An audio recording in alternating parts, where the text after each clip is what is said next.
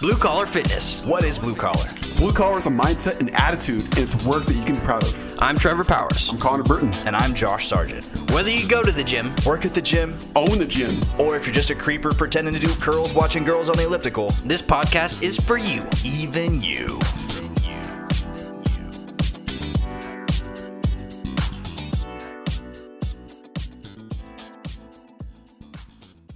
And welcome everyone to Blue Collar Fitness. We have a very special guest, our very first guest today, uh, Dr. Matt Shiver, uh, Doctor of Shiver. Physical Therapy. Oh, Shiver. Okay, there we messed it up there.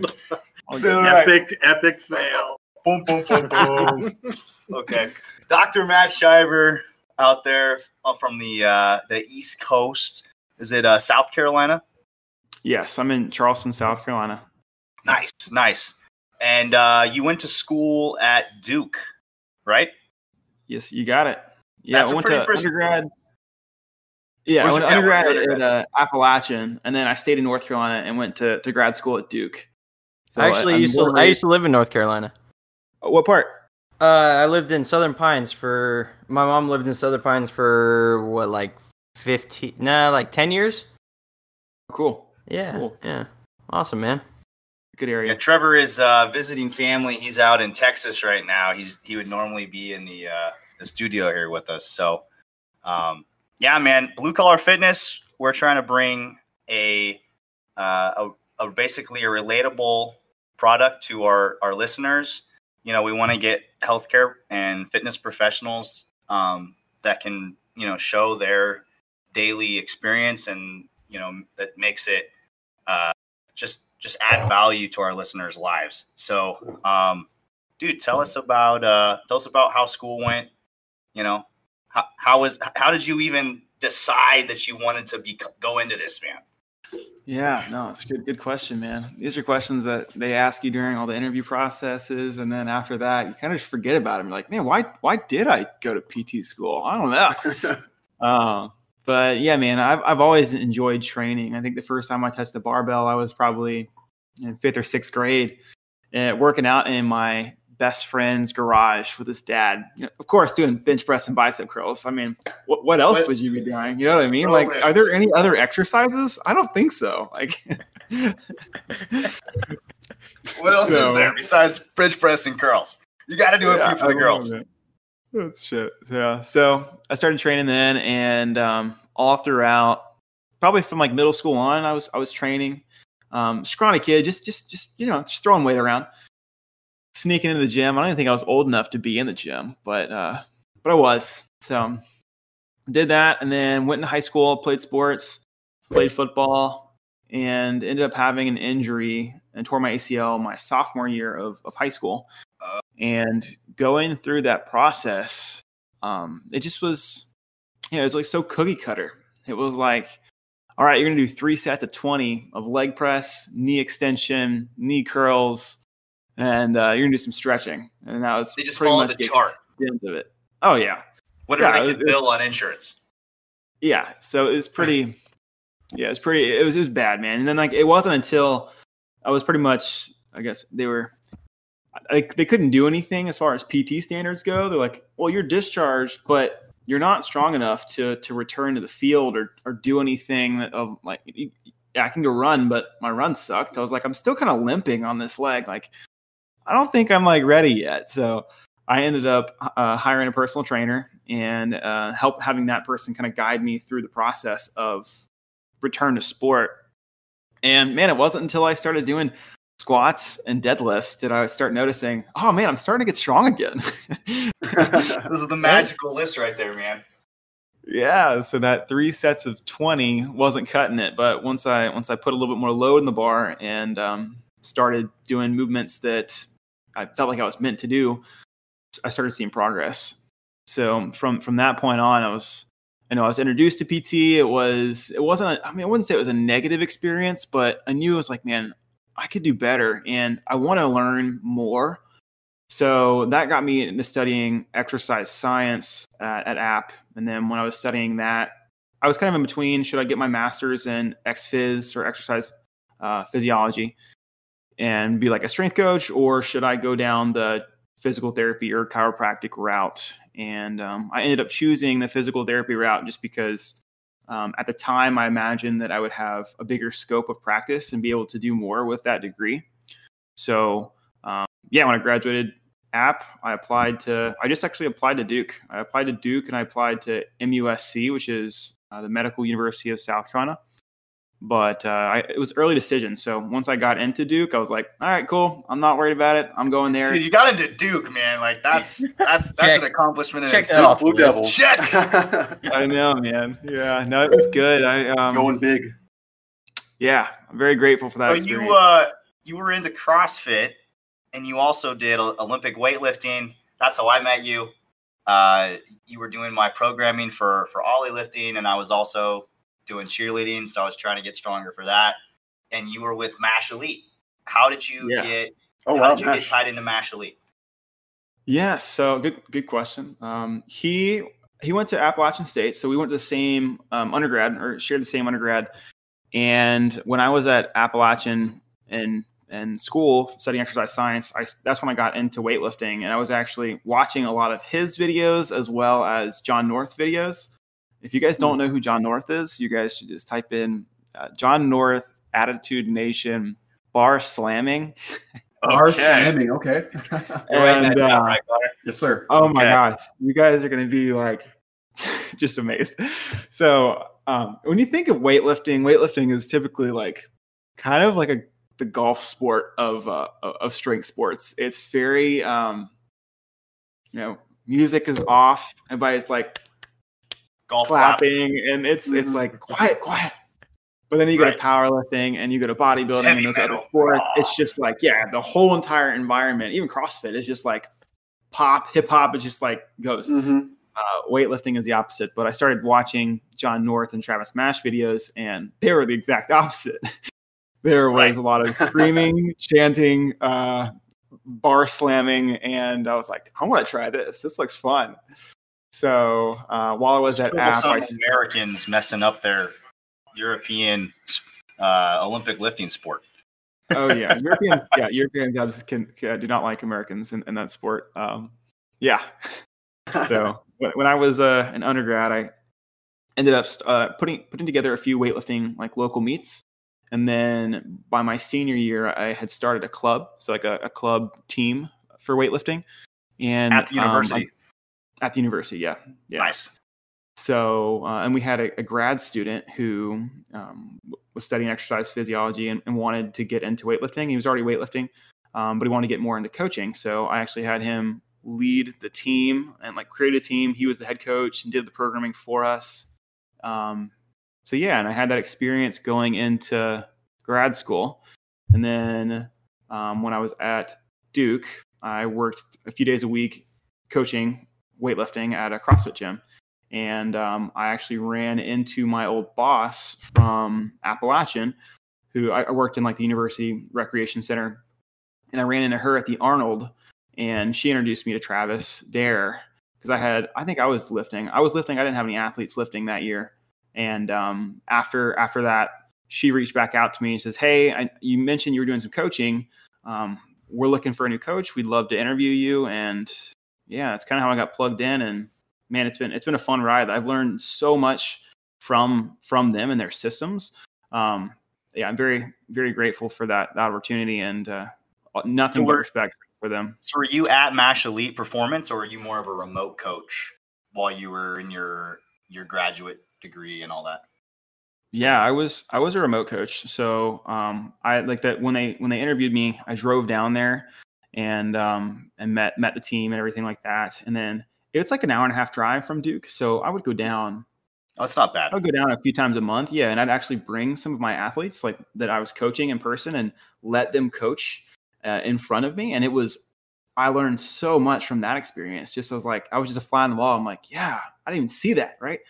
Um, so yeah, that's that's pretty much how that went. And um, most of my clients were all remote, so we had anywhere from some of the coaches had like you could have upwards of like 50 members or athletes that you'd be coaching at a time. I typically had like less than 20. Um, for me, once I got above that number, the quality of coaching tended to decrease as well. But that's I just me. that's Some people can manage a lot of people. in in-person clientele as well. You know, once you get that 20 to 30 client that you're seeing once to three times a week, more than that, and you're it starts to go cra- especially if you're doing individual programming for every single one. It gets it gets a bit insane. So you've got an online training uh, business going right now. Is that physical therapy? Is that strength and conditioning? Is that a mix? Tell us more about it. Effective Plug yourself. fitness. Shameless plug. yeah no this is uh this is yeah so i i have a few business partners that work with me as well i do the programming and the back end creation so a lot of the oh boy puppy. Um i, I do i do a lot of the um, website creation emails a lot of the marketing um, behind the scenes stuff. And uh, we work with law enforcement officers uh, across the united states. Some are some are international. And um, yeah so we've yeah it's a weird it's a different it's also uh, during the timing of this of like working with law enforcement during this time is is also something that we, we can definitely chat about. Um Right. Yeah it's, it's been it's been interesting um but we've we've done we've done a lot so like our our, our team we've got over um as of today we've got about 660 athletes that we Nice, Wow. man. That's yeah incredible. yeah and, and, and and, they follow- and, and what is your website? it's called effective fitness effective dot fitness so we're on a dot com Mm. effective dot fitness and and we work with yeah law enforcement officers and as of right now there's not you know with with the times there's not a very good standard that to hold them accountable for fitness and health. They have one police academy like test to get in and then after that they have to like pass tests on firearms they have to pass tests on like handcuffs every year but they don't have a true fitness standard to to to do every single year. So um, since things have been going on, like that's something that we looked more into is is actually partnering with agencies and figuring out ways in which we can help support those agencies to to give them tools in which they can essentially teach any new recruit that's coming on and has that as part of their routine of okay every single year you need to pass a fitness test like you need to be Mm. capable to do your job Yeah. um, I think it's like 40% of officers are obese, which for a physically demanding job to be higher than the national average is pretty is pretty crazy. It, it should not be, right? And and Matt, I remember uh, on one of your your podcasts you mentioned uh, become an asset and not a liability. So that's kind of relative to being a police officer too, right? yes, Very. exactly. yeah, so being being an asset and not a liability, that's one of the big things we talk about a lot in our in our in our marketing.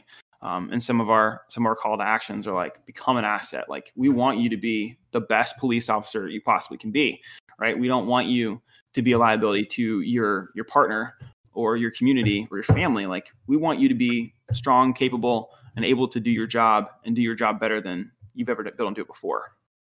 Right, right. And you know, I very, you know, how with with the times right now, police officers are getting a lot of flack right now. I think you know what better business right now than to support police officers with training. I mean, I think heard Jocko Willink the other day um, saying, you know, officers, you know, I don't know how accurate this stat he gave, but that they basically get two hours of combatives training per year, and then they have the fitness test right at the beginning, and that's it. Um, you know, and SEALs, you know, they'll train for six months for a 16 hour mission, you know, and then we have police officers out there getting two hours of combatives training per year and, you know, and basically no physical fitness testing or training. So what that's an awesome resource you're giving our country, man. Yeah, With- with that, that tactical is really fitness. neat. It, it, it's it's something that is definitely needed. And I just checked out the site on, on my phone, and it, it looks really neat. I like that you have nutrition on there as well, uh, nutrition guidelines. So Yeah. it's pretty neat. Yeah, it's it's uh it's yeah, when I when I first that's actually the reason I moved back home is cuz they they were starting this company and I had a lot of experience working with Travis doing remote coaching and everybody who was part of the team right now is like we're not really sure how to do remote coaching and programming and stuff like that and they wanted to focus more on the in-person physical therapy. So what we do with Police Bo or Effective Fitness is we do the do the exercise, we do the nutrition nutrition uh, templates or guidelines and stuff, and give them feedback on that. And then we also do like I'll hop on calls and give physical therapy support in ways I can. Um, we can't necessarily do telehealth from in all states, so a lot of times it's just almost like a triage of yep, you need to go see a doctor, or no, you know, Right. you should probably just modify your workouts, cut down the amount of volume you're doing. Well, I want you to reduce the number of sets this workout by one, or let's just hold off on squatting this week. So trying to to to educate them and and to what to so so they can manage their own their own conditions and not necessarily have to rely on traditional medical care and uh, waste more. Because that's also a way if they have to go see a doctor that uses agency money. Agencies have to to pay for their officers to go and, and get these visits. And if we can provide a resource at $25 a month which is our which is what our, our rate is uh, and be able to be a triage for for that as well i mean yeah we're, we're trying to offer as much as we can uh, to, to, to these officers right now because they need So it. you offer physical therapy services as well as strength and conditioning and nutritional services for the officers. kind of i wouldn't say it's kind of physical therapy services. It's more of just like like i said support, Suggestions. suggestions yeah but i can't legally i mean i, I guess because they're not paying i mean they are kind of are paying for it. So I, yeah, I guess i can't i can't give like a prescription of like or a diagnosis of like okay yeah that sounds like you've got uh, patellar tendinopathy. You need to do x y and z I, w- I can give modifications just like a personal trainer can so even though we are physical therapists and there's uh, there's three two of us on staff um, we act more as personal trainers just with a little bit i guess higher higher level of you need to go see this person and like i'll refer them to either pts chiropractors or if they need to go to a doctor like i'll tell them hey you should go to a doctor Right. Mhm. One of the things, you know, that we've talked about on this podcast is that not all personal trainers are created equal. And, you know, from my experience, you know, going through physical therapy the last year and a half, not all physical therapists are created equal. What can you give our listeners? What tools can you give them to help them find a reputable phy- physical therapist? oh that's so good that's a good question oh yeah um He's an 100%. asset today. Oh, yeah. 100% i would look at clinical athlete clinical athlete is a is a group of healthcare providers that specialize in in in athletes but they're very research and evidence backed so they have a they have a podcast available and it, it's it can be kind of deep um as far as like the the words they use. Even sometimes i'm, I'm listening i'm like whoa what do you say but Right. um but that, that community like to be part of that community you have to be interviewed by by their their founder or their team and be accepted to be put on on their forum and like if you go to clinical athlete there's a there's a map and you can go and click um, and look around your area and it'll give you the contact information the the type of people or population they work with so like i use this with my with my with the officers is like I'll pull it up and I'll be like, look, this person works with tactical athletes and they're there may be a 30 or 40 minute drive from you, but I would at least go to them and they're gonna know your area better than you do. So like let's say I well, I can't make that 30 or 40 minute drive every day. Well, okay, at least go talk to him for or even maybe just email him and be like, hey, this is my con this is what I'm working with and this is where I want to be. Do you know anybody in my area that can help? And more than likely they do. Like we're um, my clinic is a clinical athlete provider, and if somebody was was local and they didn't want to work with us or like couldn't work with us, we have resources. We know who the good therapists are. Um, right. Well, we also have bias, and we believe we're the good therapists, you know. But I'm uh, taking notes, man. yeah, clinical athletes probably my my favorite way to um, to search for healthcare providers. Any other any other telltale signs? Any other clues? Mm, yeah. um, yeah. I mean, ideally, you want to find somebody that does the same activity or sport that you want to get back to or has experience with that. So, like our clinic, um, we started in a CrossFit gym. So, that's a, big of our, our background is we work with a lot of say barbell athletes. So like we work with those. We also work with a lot of runners. And those are the two groups that we specialize with. And that's who we market to and that's who we want to work with we'll still work with anybody if they come in the door and, and that's what they're looking for. But we're going to be best with that active population um, because we see them every single day. We share the office with a triathlon coach, and he has a lot of um, he has a lot of athletes that are doing half Ironmans and Ironmans. So we see those Right. guys every single day. So that's who we specialize with. Um, for me, I don't know of any uh, cheerleading physical therapist right now. I found one on Instagram. It's not exactly it. He's, he's over. He's down in like Texas or something. He's maybe closer to you right now, Trev. But Yeah, Um, I, I I know of the guy that you're talking about. yeah, that guy, that guy's awesome, man. I love watching his videos. He's I guess what better what better physical therapist to go to than the number one injured um, activity to be doing cheerleading. Everybody's getting injured doing that thing. So I, I love can that. imagine. Any any other tools besides someone who has the same sport or or signs? Yeah, I mean, uh, I'm a firm believer in you need to find somebody that has a background in strength and conditioning or knows strength and conditioning very well.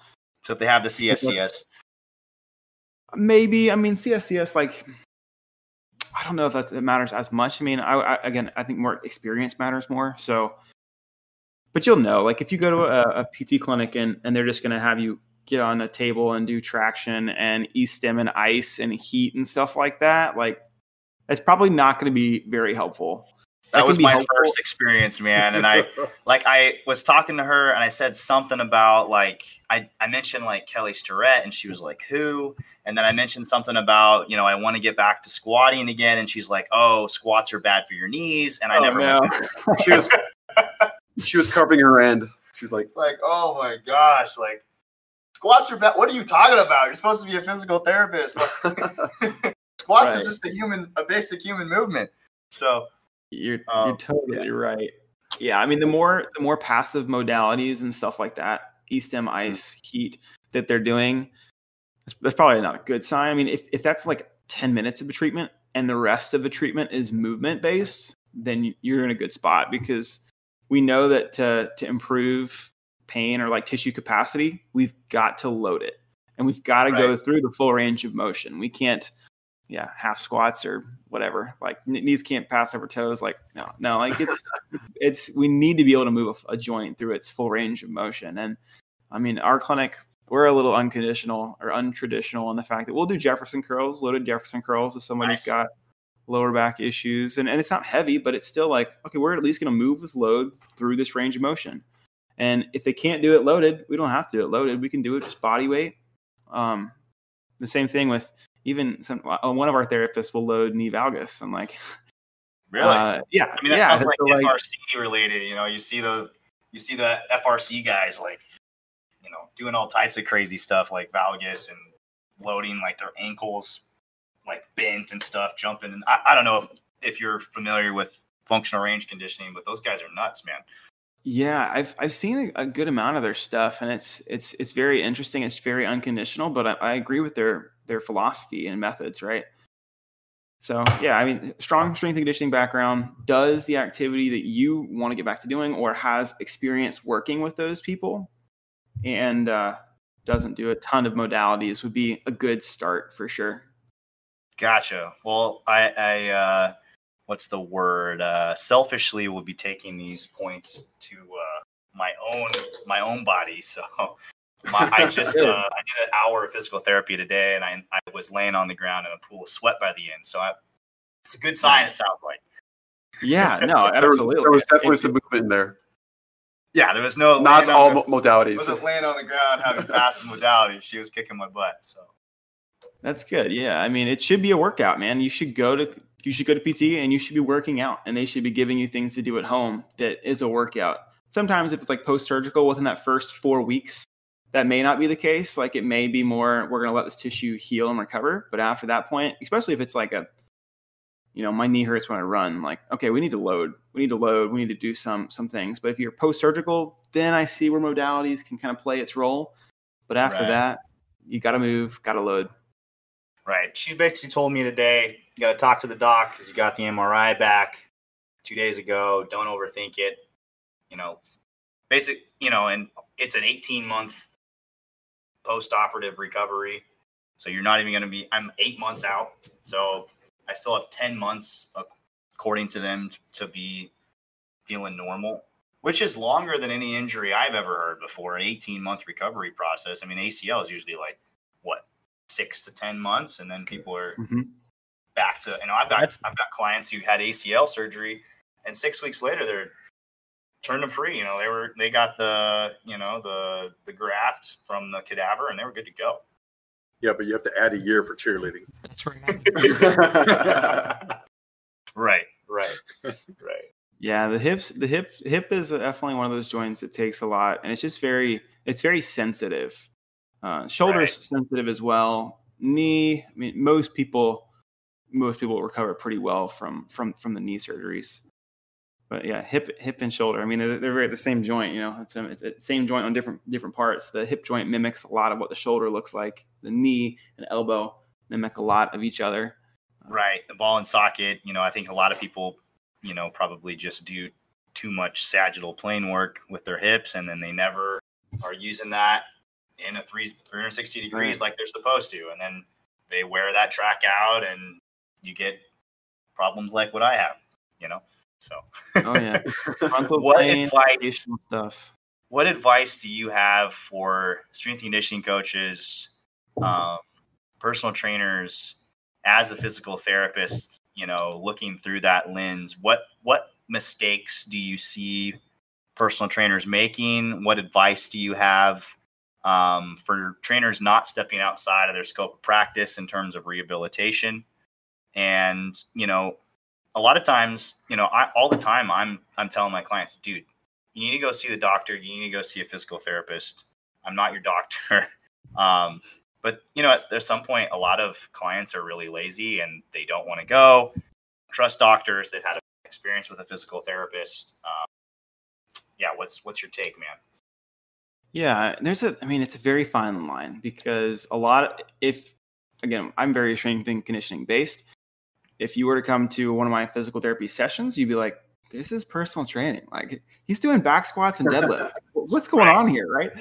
So th- there definitely is a fine line, and um, I would say the biggest thing is to one not not diagnose. Like you don't have the ability to do that, um, and you don't want to lead the person astray.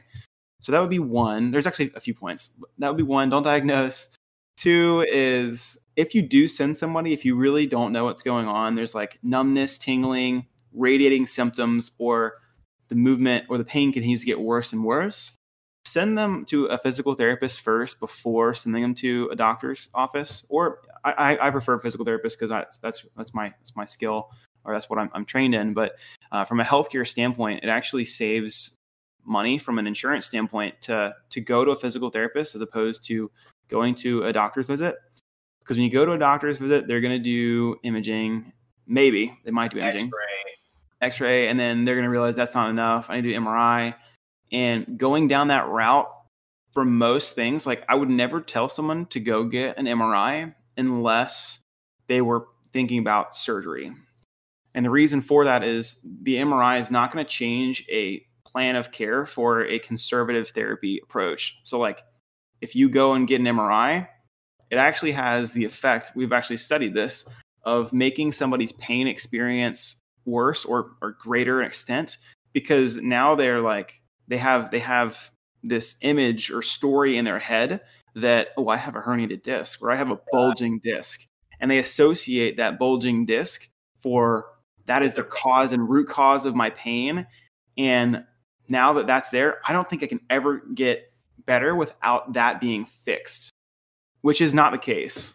The, actually the case is that a lot of times when we've actually had studies with this as well is that is that the the, the bulging disc it, the the pain people become pain free and can move better before the disc actually heals. So oh. it doesn't necessarily matter so much about what the image shows it matters more about the symptoms of like what's going on and really where that person is is weak. And a physical therapist does a really good job of figuring out okay your hip internal rotation is limited your glutes are weak. Cool. I'm gonna i'm gonna outline a plan. And maybe that plan is i'm gonna outline a plan for you and your personal trainer to work on together and i'm gonna kind of oversee it.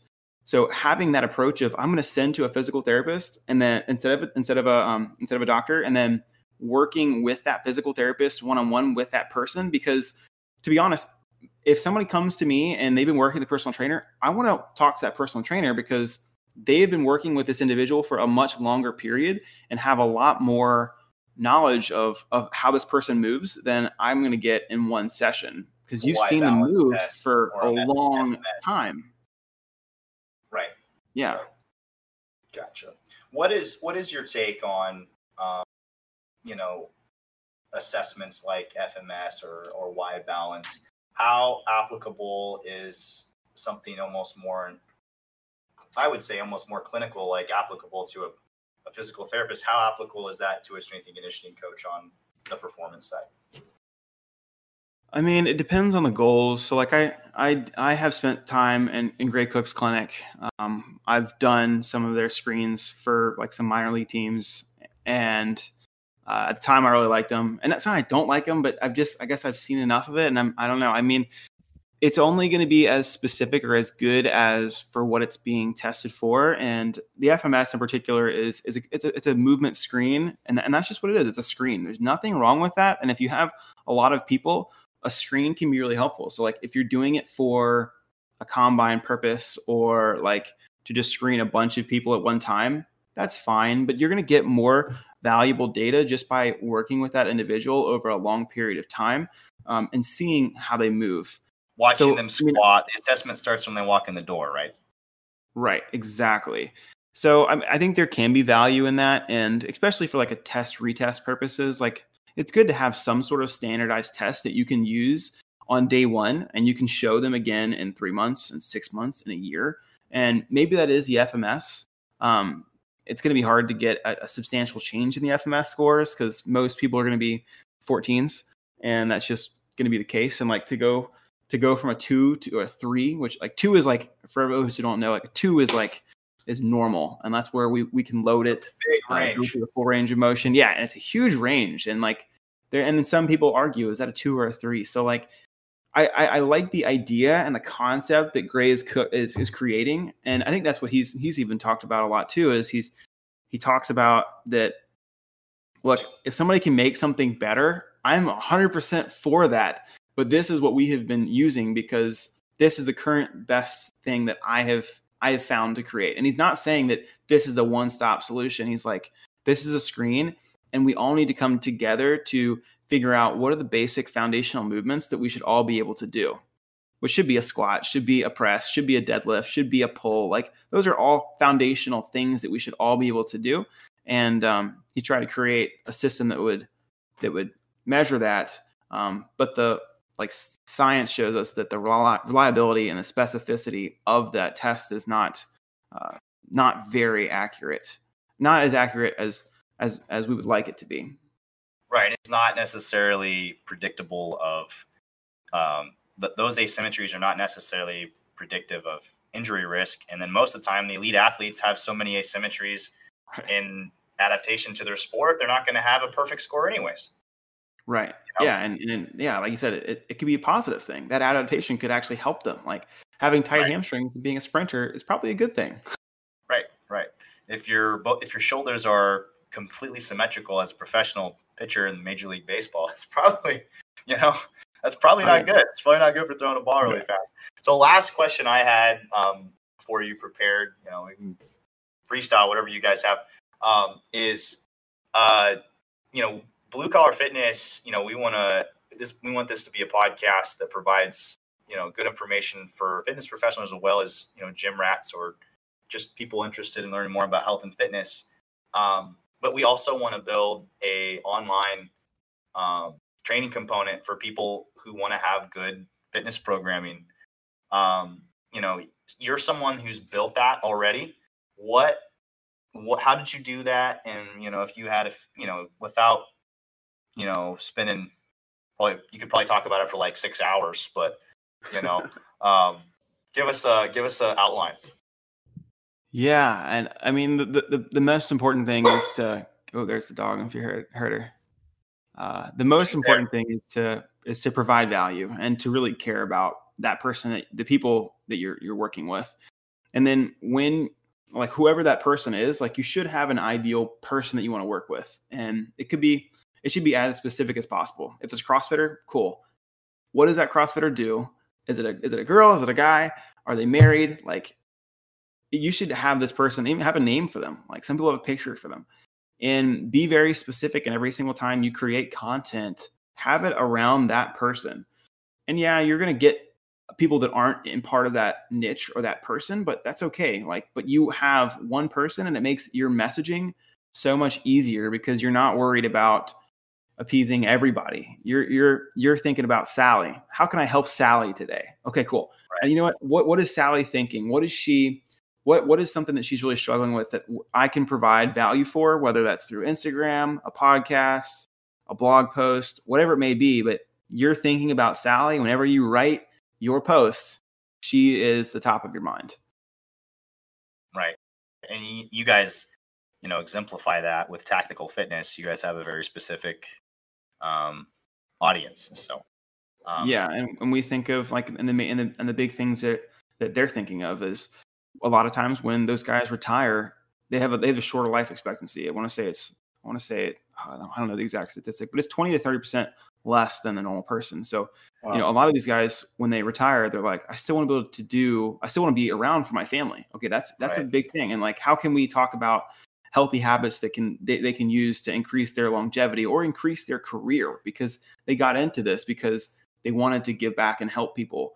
But a lot of times their health can pull them out of that. So if we can give them things to increase their longevity of of the career, they're going to have a more fulfilling life. So like it really comes down to meditation really- with your guys. You guys, you guys do like box breathing or anything like that? I actually, I actually have programmed that. Um, I programmed that uh, a few weeks ago. So, like on our There you rest go, day, man. I'll suggest some That's box awesome. breathing in there.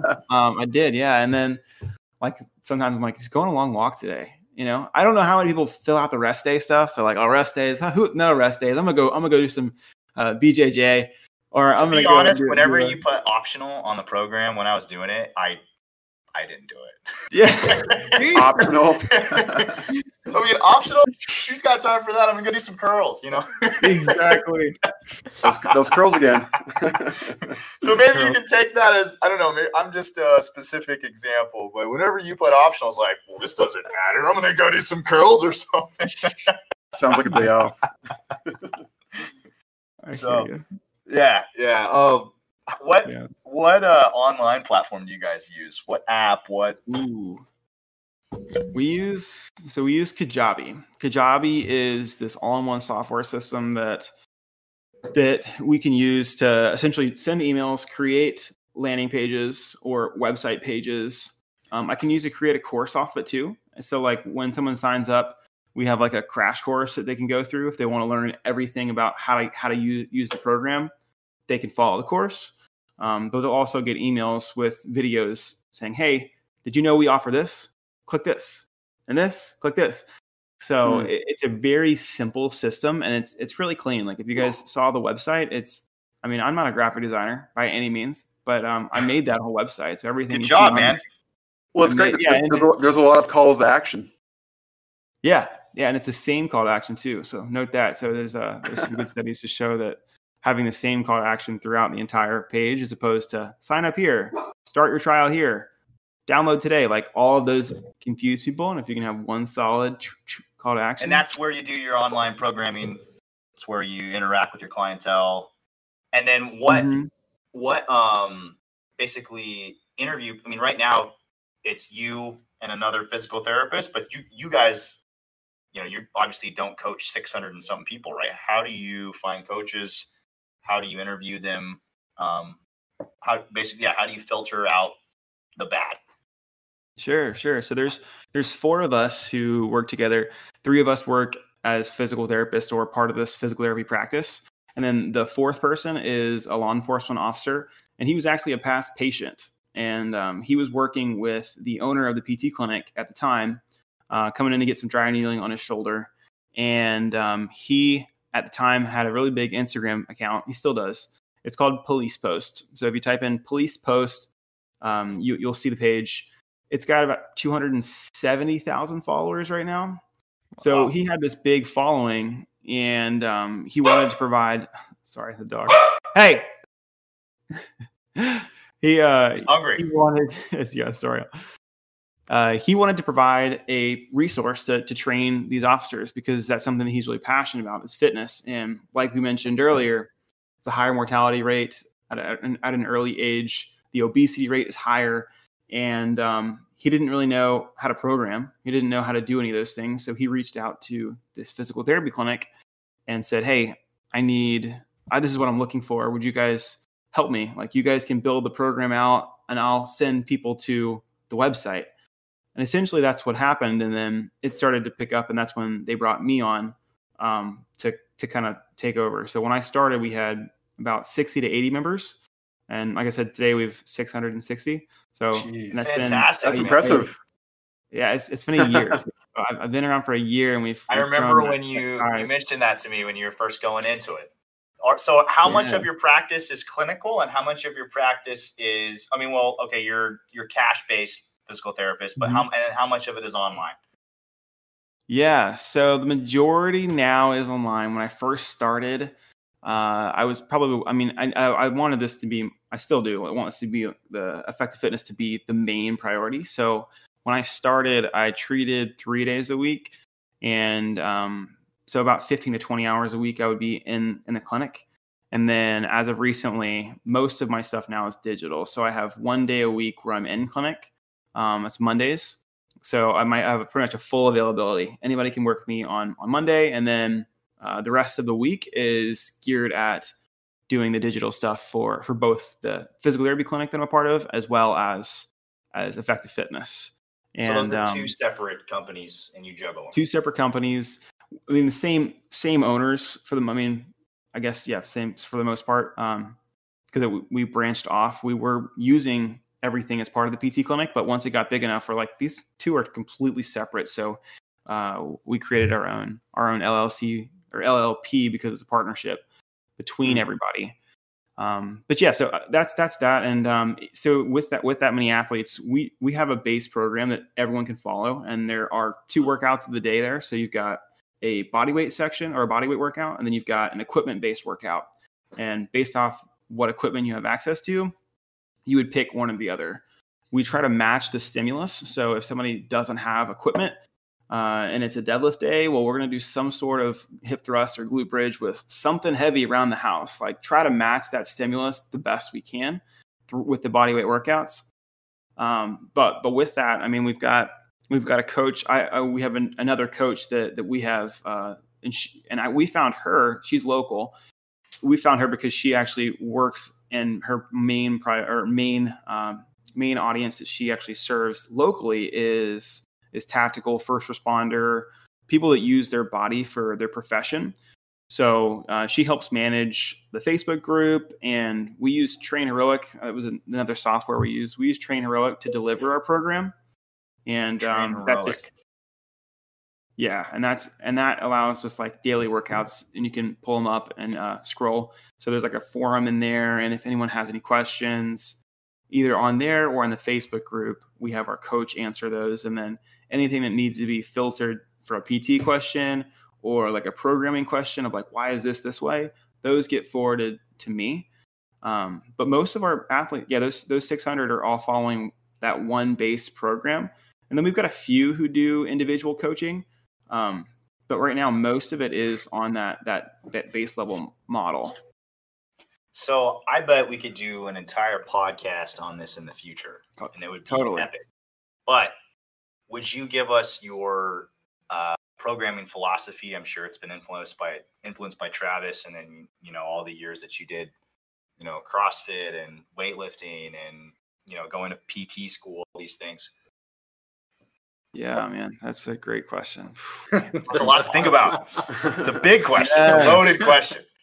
It is, and I I really like. It depends on the goal. If it's somebody that just wants to be healthy and stay fit, I really like like Dan uh, Dan John Dan John's like basic. There, there's like My favorite strength coach. functional patterns, right? Like Everybody's strength you've coach. got uh, a push pull, squat, hinge, carry. Like those are like the five main categories that you He's can- all about those you carries. can load. Oh yeah, and and for us, like working with law enforcement officers, we do a lot of carries too because you got to carry shit. Like that's just that's part of part of their their job duties is carrying stuff. So, uh, yeah, so that's that's probably like one of my biggest things. If somebody is just training two or three days a week, I'm going to do a full body workout doing all five of those patterns. If you're a if you're personal doing- trainer and you haven't read Dan John's books, what are you doing with your life? They're easy to read too. It's not like Super It's Training simple. by Mel Siff. They're Ve- just very everyday simplified. English.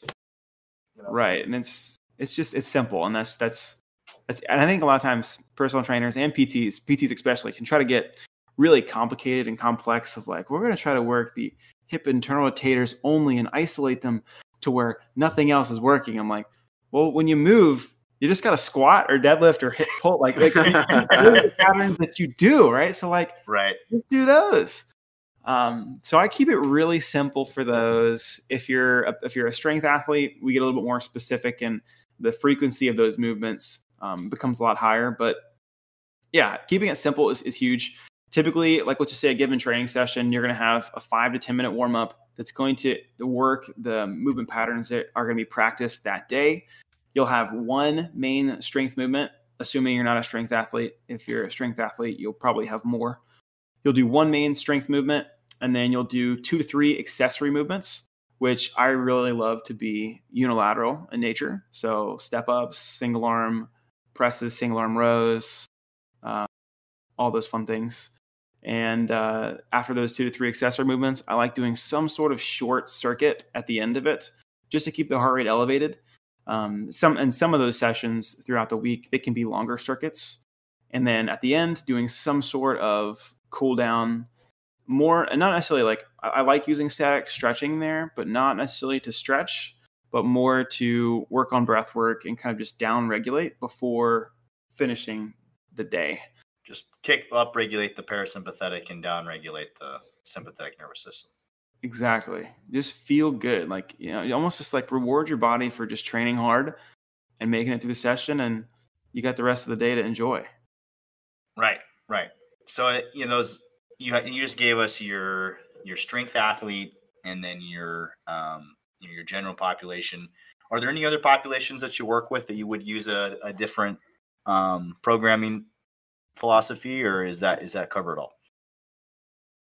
Yeah, I'd say that's my general template, and it depends too, because we work with a lot of people that are maybe they're already endurance athletes, and they don't necessarily need that circuit piece at the end, and we'll focus more on something that they're not doing a lot of. So they may have instead of that, they may have more carries and core work as opposed to doing more conditioning pieces. So it really comes down to where that individual is is limited in their training or where their yeah, where their biggest limitation is. So we always do an assessment at initial at the first time I, I see somebody. And a lot of times i do a lot of pt stuff just to kind of see like okay let's just do some manual muscle testing but I want to see them squat i want to see them deadlift i want to see their balance. And then we'll improve those things that are limited. And, and that will also dictate where that session goes and how much time is spent in a specific thing. If if somebody's very limited uh, flexibility range of motion stuff then we're going to do more tempo stuff we're going to do full range of motion tempo work to to do like loaded mobility. So not just static stretch or dynamic stretch. We're going to go through that full range of motion, pause at the bottom of that squat, take in a nice few deep breaths of air and come out of it. Right, right. So you have I've seen your your performance programming, which follows at least for me, it was basically like a five three one, and it you know, and then you would do four weeks, you know, three weeks of fives and then a deload, and then if you're ready, you might move into threes, depending on where you were. You know, Mhm. that seemed to be the Mhm. basic structure. Um, you know, and then you also have on this other hand, you have your physical therapy, where you know traditionally what I've seen with physical therapy, it's a lot of like, okay, now we're gonna do abduction, uh, leg lifts set of thirty, you know, and then we're gonna do glute bridges set of 30 you know and then we're going to work on your internal extate you know internal rotation of your hip with this band you know for a set of 30 like where how do you balance that you know Yeah, that's a good question. And you, mentioned the good. Yeah, I, I love block periodization. I didn't mention that, but you did. Yeah, I, I, I love doing block periodization with people. Um, but that's when they're more they're ready. So like I do a lot of linear progression with people in rehab. So if someone is post op ACL, we're box squatting day one. Oh yeah, like let's go you know, There you go. as as long as they're off crutches and or maybe maybe not off crutches, but yeah, maybe we'll see. But like that's that's honestly the first thing I want to get them to do is I want to do some sort of squatting pattern, and we're just going to load that pattern until they're comfortable.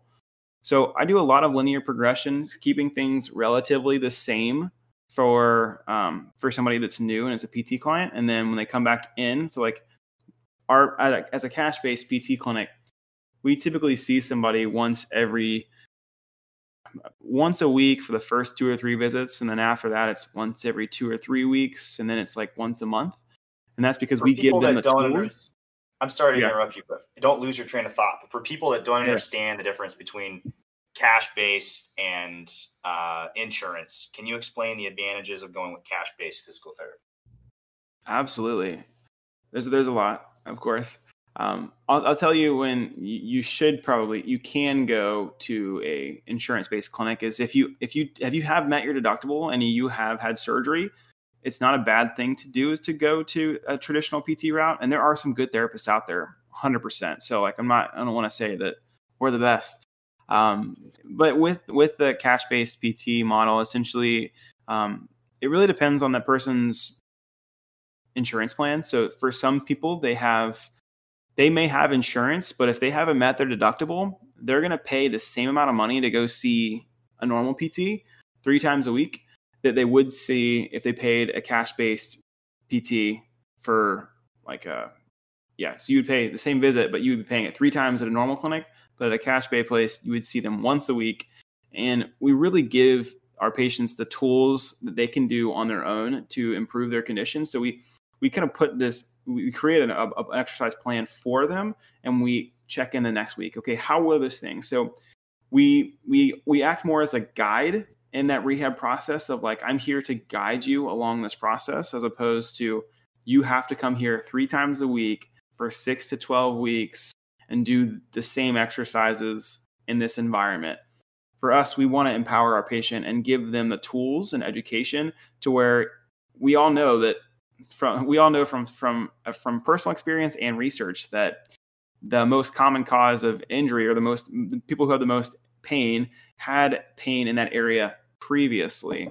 So like we're not going to sell somebody and say we're going to completely get rid of your knee pain. I mean, hopefully that happens, but more than anything, we're going to teach you how to manage this knee pain because if you squat a lot, if you run a lot, it's more than likely going to come back. But we're going to give you the tools over this period of time we're working together to where you won't have to reutilize us again in the future. You won't have to go get an x-ray, an MRI, and go to PT and just follow the plan.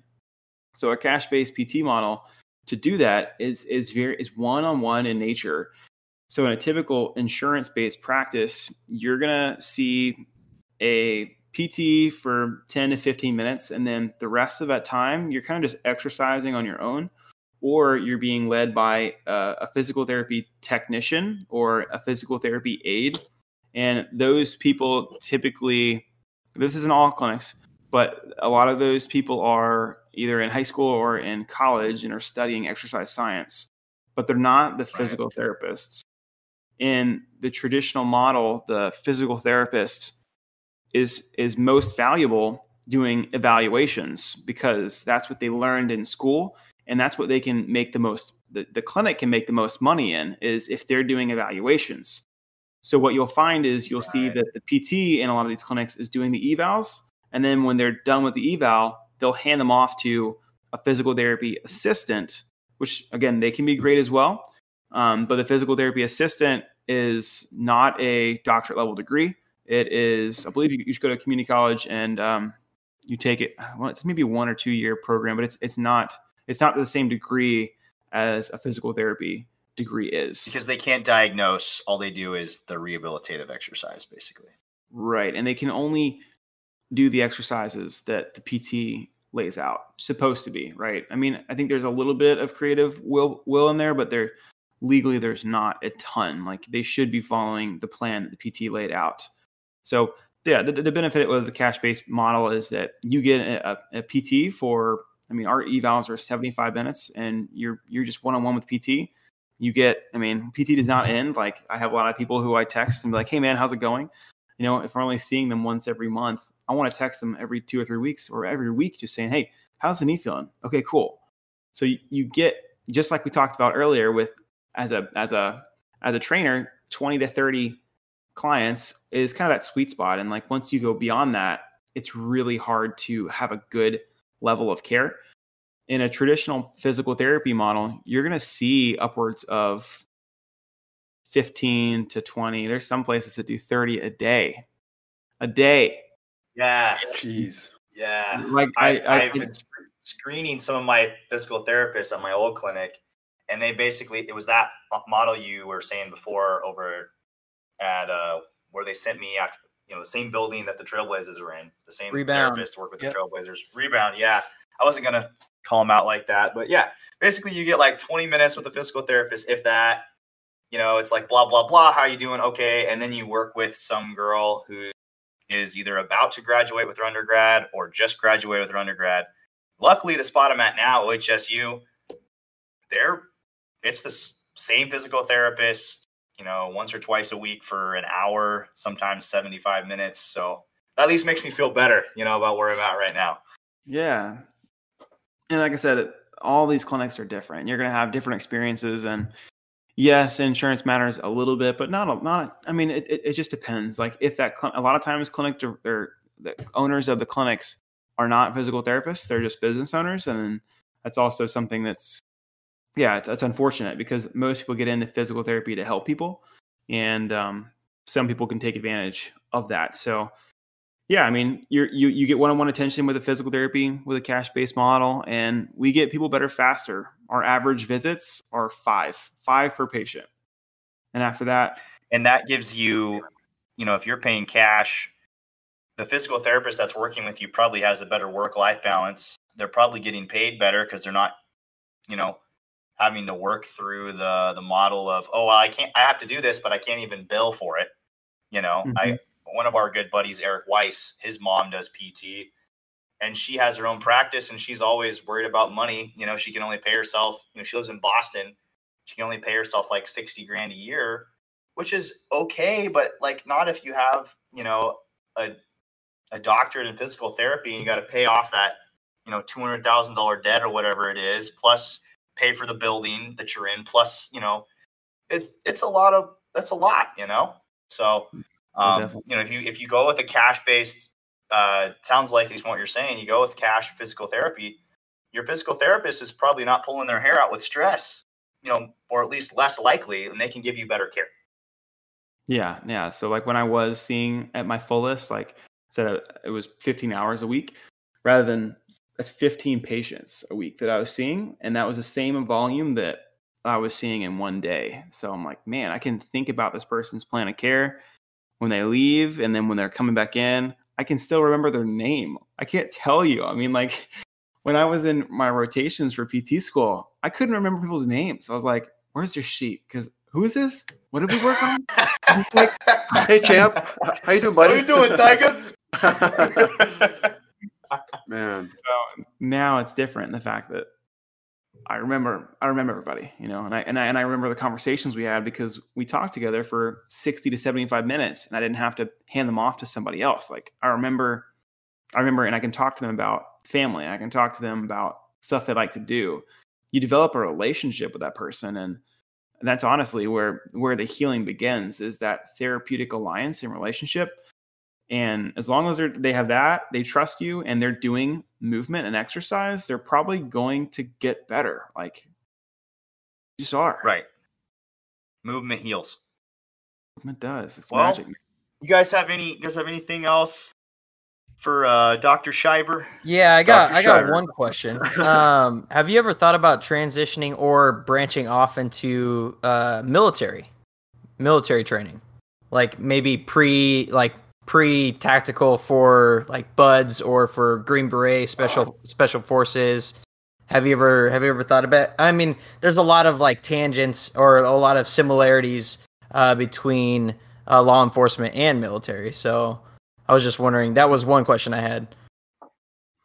I thought about going. To, Baylor actually has a program for physical therapy that is related to military, and like it's it's a it's a full mil, like yeah. So when you when you finish, you would go either to uh, Navy, Army. What am I say? I want to say yeah, it's Baylor Ar- Army is the is the main program. Um, so I, I was interested in that before going to PT school. Like when I was selecting and talked to a few people who were at that program, decided against it. And um, since starting with law enforcement, no, actually, I haven't. Before I decided on that job, or before I decided on that job, I was talking to a um, an Air Force Reserve based where they were looking for a strength coach and a physical therapist. So I was in communication with them. That was always been something I was interested in. Since working with the law enforcement officers, we've just really niched down to where that's that's the people that we serve. And until we have served them to like their absolute best, and we've created these systems, like I said, with agencies to where the fitness standard is is serious and it's not a joke anymore, um, then maybe we'll we'll branch out. But as of right now, like we want to really make a difference and um, working with law enforcement first. Gotcha. And on, your podcast, you mentioned like really finding your niche, and you provide a lot of a lot of value to PT therapists. And I have a question: Was your was your podcast, uh, you know, the online PT side hustle podcast? Was that impromptu, or did that also was it also kind of like a five year goal or a ten year goal for you, like where you work backwards? Because I just I listened to the part about the goal setting, and I was like, okay, he's he's asking us to uh, have three whys. This is one thing I'm going to practice. But I just want to ask you: Did you develop the podcast over the whole lockdown, or did you have it planned before, Matt? Great question. Great question. uh, yeah. So the podcast, I've always wanted to do a podcast, and um, I it was definitely impromptu, and I'm still and the goal setting, especially that podcast in particular, that one Mhm. I, I really love doing with people, and um, for me, I set goals. It's about time for me to set new goals. I think in July, I'm going to set new goals again for myself. Okay. And this last July, that was, or this last three month period, like this quarter, I do quarterly goals. That this podcast that I just created like a week ago was not part of part of that, but I, I started getting interested in it, and and a lot of the stuff like that I'm doing with the law enforcement um, company is a lot of digital marketing, and I'm like, this is actually a lot of fun and I want to share this with people. So as of right now, I don't have anything set. I definitely have been really contemplating of like actually creating a, a product or service with other physical therapists and strength coaches to teach them what I've learned. But I haven't gone all in with it yet. So I haven't made a goal for myself to do anything about it yet. And that's also a reason why I haven't really promoted it or like really gone all in yet because I haven't done that goal setting process for it yet. So, yeah, it's impromptu and more so because I enjoy it. And I also, everybody, like, you learn so much more when you actually can teach other people. So, for me, just to formulate my thoughts and to get on a microphone and talk about my thoughts, I'm learning. So, like, I'm learning by doing that. And now I, I'm more solid and confident in that message. So, I'm not sure what I'm going to do as far as like teaching other PTs or uh, strength coaches where that's going to go yet, but that is something that uh, I'm passionate about right now, but I haven't developed any goals for yet. I think that's why, or at least half of why we started Blue Collar Fitness, is we were getting together and we were having these discussions um, to try and make ourselves better. And then we realized, hey, we could bring on some fantastic guests that are gonna not only en- enrich our knowledge, um, but can help you know other people that are interested in the same things we are. And all four of us, we're always reading books. We're always uh, searching for continuing education, trying to get better and we want to surround ourselves with people that have that same vision. I'm always seeing you doing some new research, some new course, some new book, and you know, and kind of like a transition here. What are your top three books for our listeners? What are you reading right now? What would you recommend that we uh, we read? Jesus Christ, you put him on the spot a lot today. No, right? I'm loving it. oh my God, I'm- I'm better excited to you than hear me, it. man. I'm excited to hear it. Top three books. I'm not I guess afraid. We don't pull any punches on Blue Collar Fitness. no. Um, hmm. You know, I really liked uh what's God, I gotta think of the name of it. No, it um I'll say productivity books. Like I just started reading this not too long ago and it really helped me is deep work. Like in, deep work is actually really good talking about focus. I'm all for books that teach you how to do less because one thing that really that I I, I wouldn't say I, I don't say I struggle with, but like I, I definitely have a, a a tendency to to work and fill my time with work. And the more that I can read books that just like strength training, right? Like you you find a weakness and then you work on that weakness until it becomes a strength. For me, my weakness previously was spending so much time working. So if I can read books that help me not do that, whether that is like relaxation meditation books or books like this of like how to actually structure your day or week to where you can do less and So get more doing done. busy work. Great. Yeah, I think so. That's a good one. Uh, Four Hour Work Week was the first book that I read that was about that. And when I read that, my mind was blown. I'm like, what? so love that guy. I- What's his name? uh, Tim Ferriss. Uh, Tim Ferriss. That's who it is. Yeah, Good I'm old Tim reading his Ferriss. book right now, Tools of Titans. Oh man, oh, I've got I've got that one. I've got Chef, Four Hour Body.